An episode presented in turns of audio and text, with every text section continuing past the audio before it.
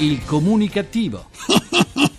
Perché l'ignoranza fa più male della cattiveria. Ideato e condotto da Igor Righetti.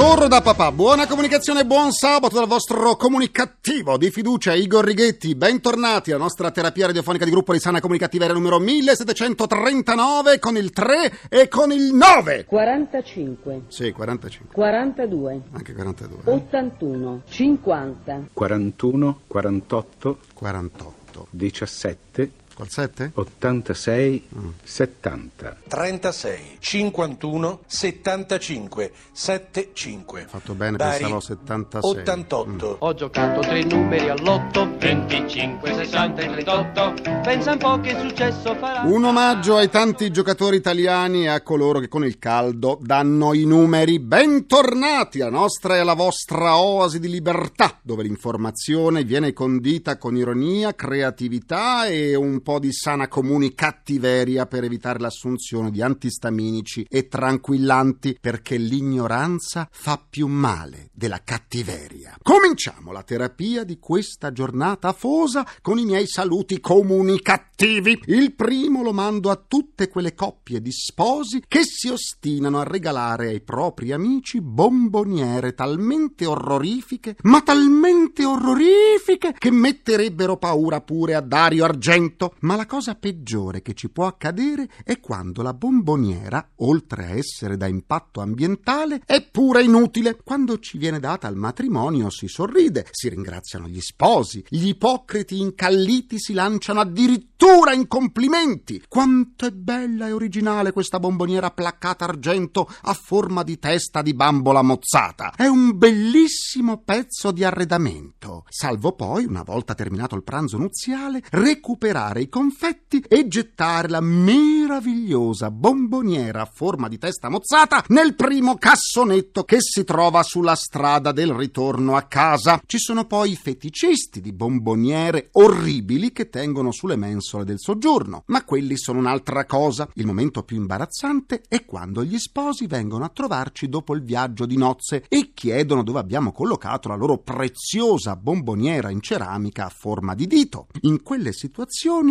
nessuno ha il coraggio di dire che la bomboniera avrebbe fatto paura anche alle bambine e quindi non aveva neppure varcato l'ingresso di casa. Si inventano scuse di ogni tipo. Abbiamo avuto la visita dei ladri e l'hanno rubata. Ladri masochisti, ovviamente. Oppure, mentre stava spolverando, la domestica l'ha fatta cadere a terra. O è piaciuta così tanto a una mia amica che non ho potuto non regalargliela. Le bomboniere riescono a tirare fuori il peggio di tutti noi.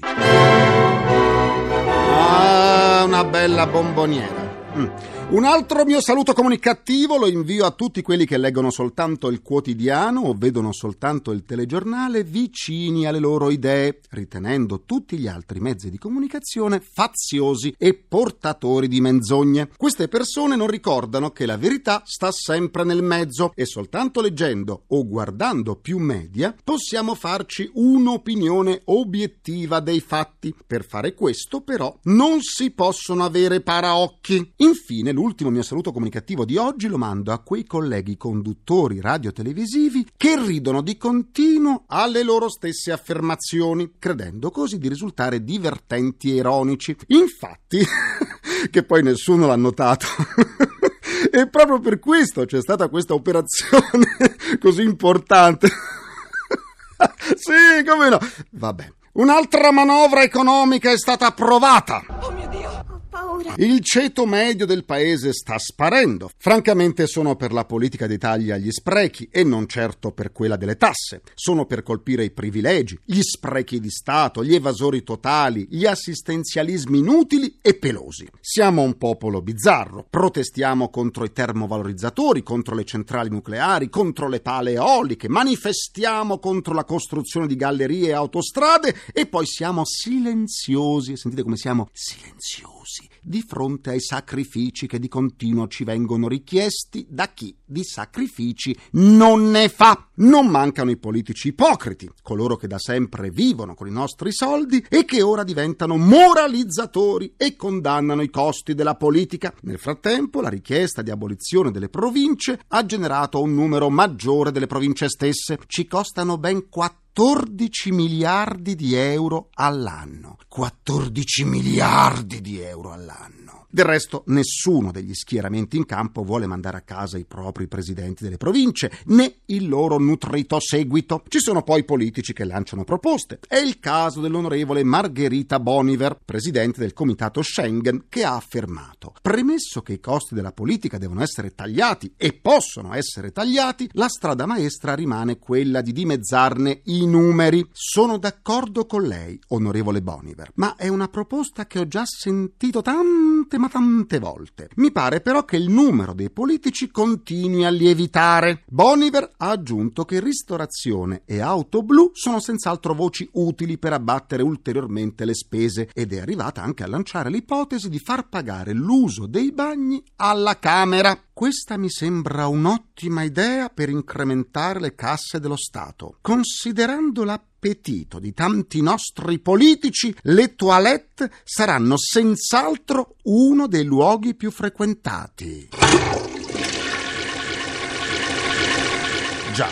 I cinesi, per esempio, hanno trovato un modo molto efficace per risolvere alla radice il problema degli amministratori pubblici corrotti. Se Due ex sindaci condannati a morte per corruzione sono stati giustiziati in Cina sull'onda della linea dura adottata dal governo. I due uomini erano amministratori di due ricche città della costa orientale. In tempi di crisi, per fare cassa in Italia, è stato legalizzato il gioco d'azzardo online. Su questo tema condivido l'intervento del fondatore di Libera, Don Luigi Ciotti, il quale ha dichiarato che abbiamo tanta gente che ancora oggi non è libera dal racket del pizzo e dalle dipendenze del gioco d'azzardo, vera droga di Stato. E così anche i media sono farciti di pubblicità che incitano a giocare. Non a caso il fatturato dei giochi di Stato continua a lievitare. In questo modo i contribuenti italiani si trovano tassati due volte. La prima attraverso le imposte e i tributi e la seconda con la tassazione e le perdite sui giochi e sulle scommesse. Siamo un paese meraviglioso, ma anche molto fantasioso, che cerca sempre il modo per truffare il prossimo prossimo. Basti pensare agli ultimi casi riportati dalle cronache. Per l'anagrafe erano morti anche da decenni. Eppure la pensione allora assegnata veniva riscossa in modo illegale da altre persone. La truffa all'Inps è stata scoperta a Palermo dalla Guardia di Finanza. 441 le persone denunciate. A intascare le somme erano, nella maggior parte dei casi, parenti o congiunti delegati dai titolari delle pensioni poi deceduti. Il danno accertato alle casse dell'erario è di quasi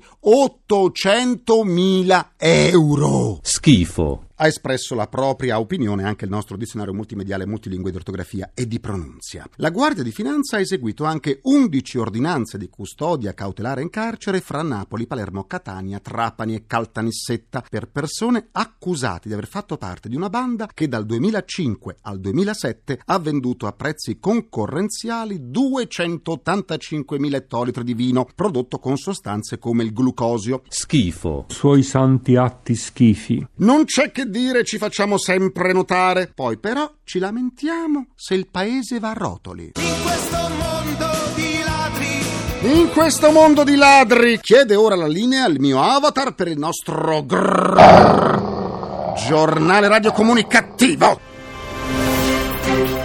In un periodo delicato dal punto di vista economico come quello che sta attraversando l'Italia, sorprende la notizia che la regione siciliana abbia nominato un consulente esterno per monitorare le rane verdi. Oltretutto, il monitoraggio delle rane è molto difficile perché sono sempre in movimento. Per forza, altrimenti, come si spiegherebbero tutti quei girini?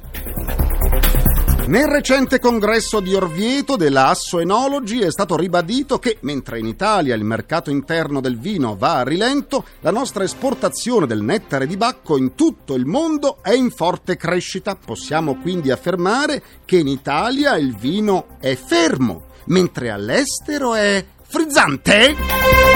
Affermiamolo. Vi ricordo che per abbonarvi su iTunes in modo gratuito al podcast del comunicativo è sufficiente cercare lo spazio comunicativo e cliccare su abbonati gratuitamente. In questo modo il vostro computer scaricherà automaticamente su iTunes le puntate del comunicativo. Per scambiarci un po' di sane comunicattiverie vi aspetto sulla pagina Facebook del comunicativo facebook.com slash barra il comunicativo. C'è mia nonna su Facebook. Eccola nonna. L'ha cambiato pure. Madonna, via qua! Oggi saluti comunicativi Stefania Bertozzi, Frei Rossi, Jenny Sofia Zagami, Giordana Aquilini, Rossella Rotondi, Olivia Abate, Stella Biennali, Pierangelo Zecca, Sonia Marcozzi e Roberto Gabriele. Adesso facciamo un salto nella libreria comunicativa. Dite alle vostre orecchie di seguirmi. Volta pagina. I libri più comunicativi del momento. Oggi ho letto per voi e per me, perché leggere evita le occhiaie, Italia, buon paese di Clara e Gigi Padovani, pubblicato da Blu Edizioni. Clara e Gigi Padovani, marito e moglie, hanno deciso di percorrere in coppia esperienze di vita, ma anche professionali. Entrambi i giornalisti sono stati per dieci anni critici gastronomici per la guida dell'Espresso. Entrambi, sia pure a vario titolo, scrivono per il quotidiano La Stampa e hanno pubblicato più di 20 libri. Vengono definiti la coppia fondente e loro aggiungono non ancora fusa in riferimento alla loro conoscenza sul cioccolato. Le vicende narrate che hanno al centro l'alimentazione partono dal 1861.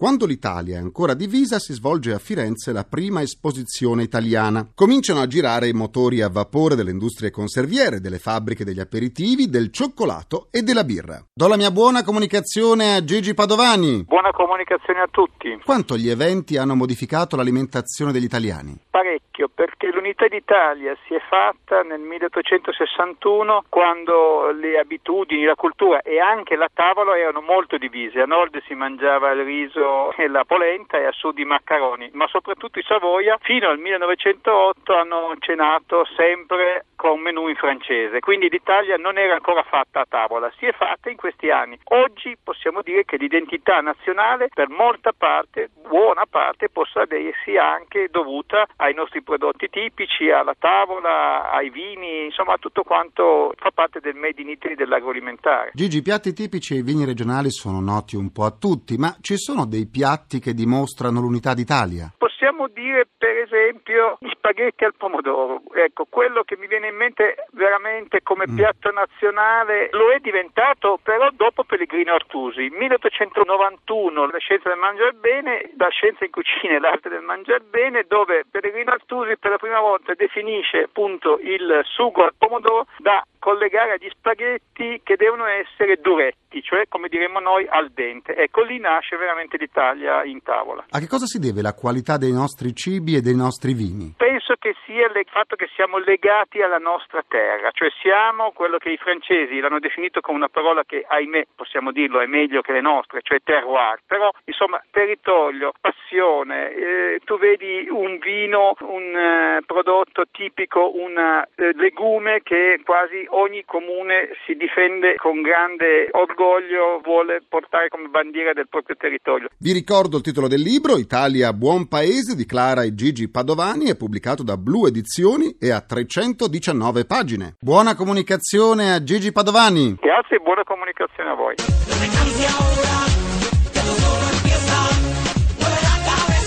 Ole, chiudiamo anche questa seduta con il mio immancabile pensiero comunicativo.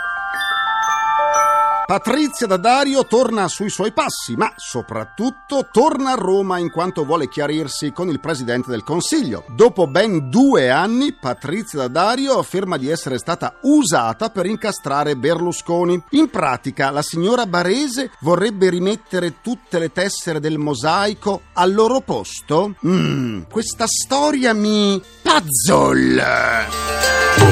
Ringrazio i miei implacabili complici Vittorio Lapi, Walter Righetti, Carla Pagliai e Massimo Curti. Un ringraziamento a Francesco Arcuri. Alla console. Alla console c'è il nostro Harry Potter al cinema in questi giorni Gianni Fazio. Dal 26 luglio, dal martedì al venerdì, sempre alle 17.20, la terapia del comunicativo torna quotidiana in quanto non andrà più in onda il Tour de France. Resteremo insieme sempre più appiccicosi e appiccicati fino al 12 agosto, che bello! Per poi tornare a settembre con la decima edizione del comunicativo dove le sorprese e le idee non sono in via di estinzione, ma casomai in via di estensione. La terapia quotidiana del comunicativo tornerà martedì prossimo alle 17.20 sempre su Rai Radio 1. E allora buona comunicazione dal vostro portatore sano di comunicattiveria, Igor Righetti. Grazie, buona giornata, buon mare, buona montagna, buone terme e pure buona domenica, ma si crepi l'avarizia! Il comunicativo. Perché l'ignoranza fa più male della cattiveria. Ideato e condotto da Igor Righetti.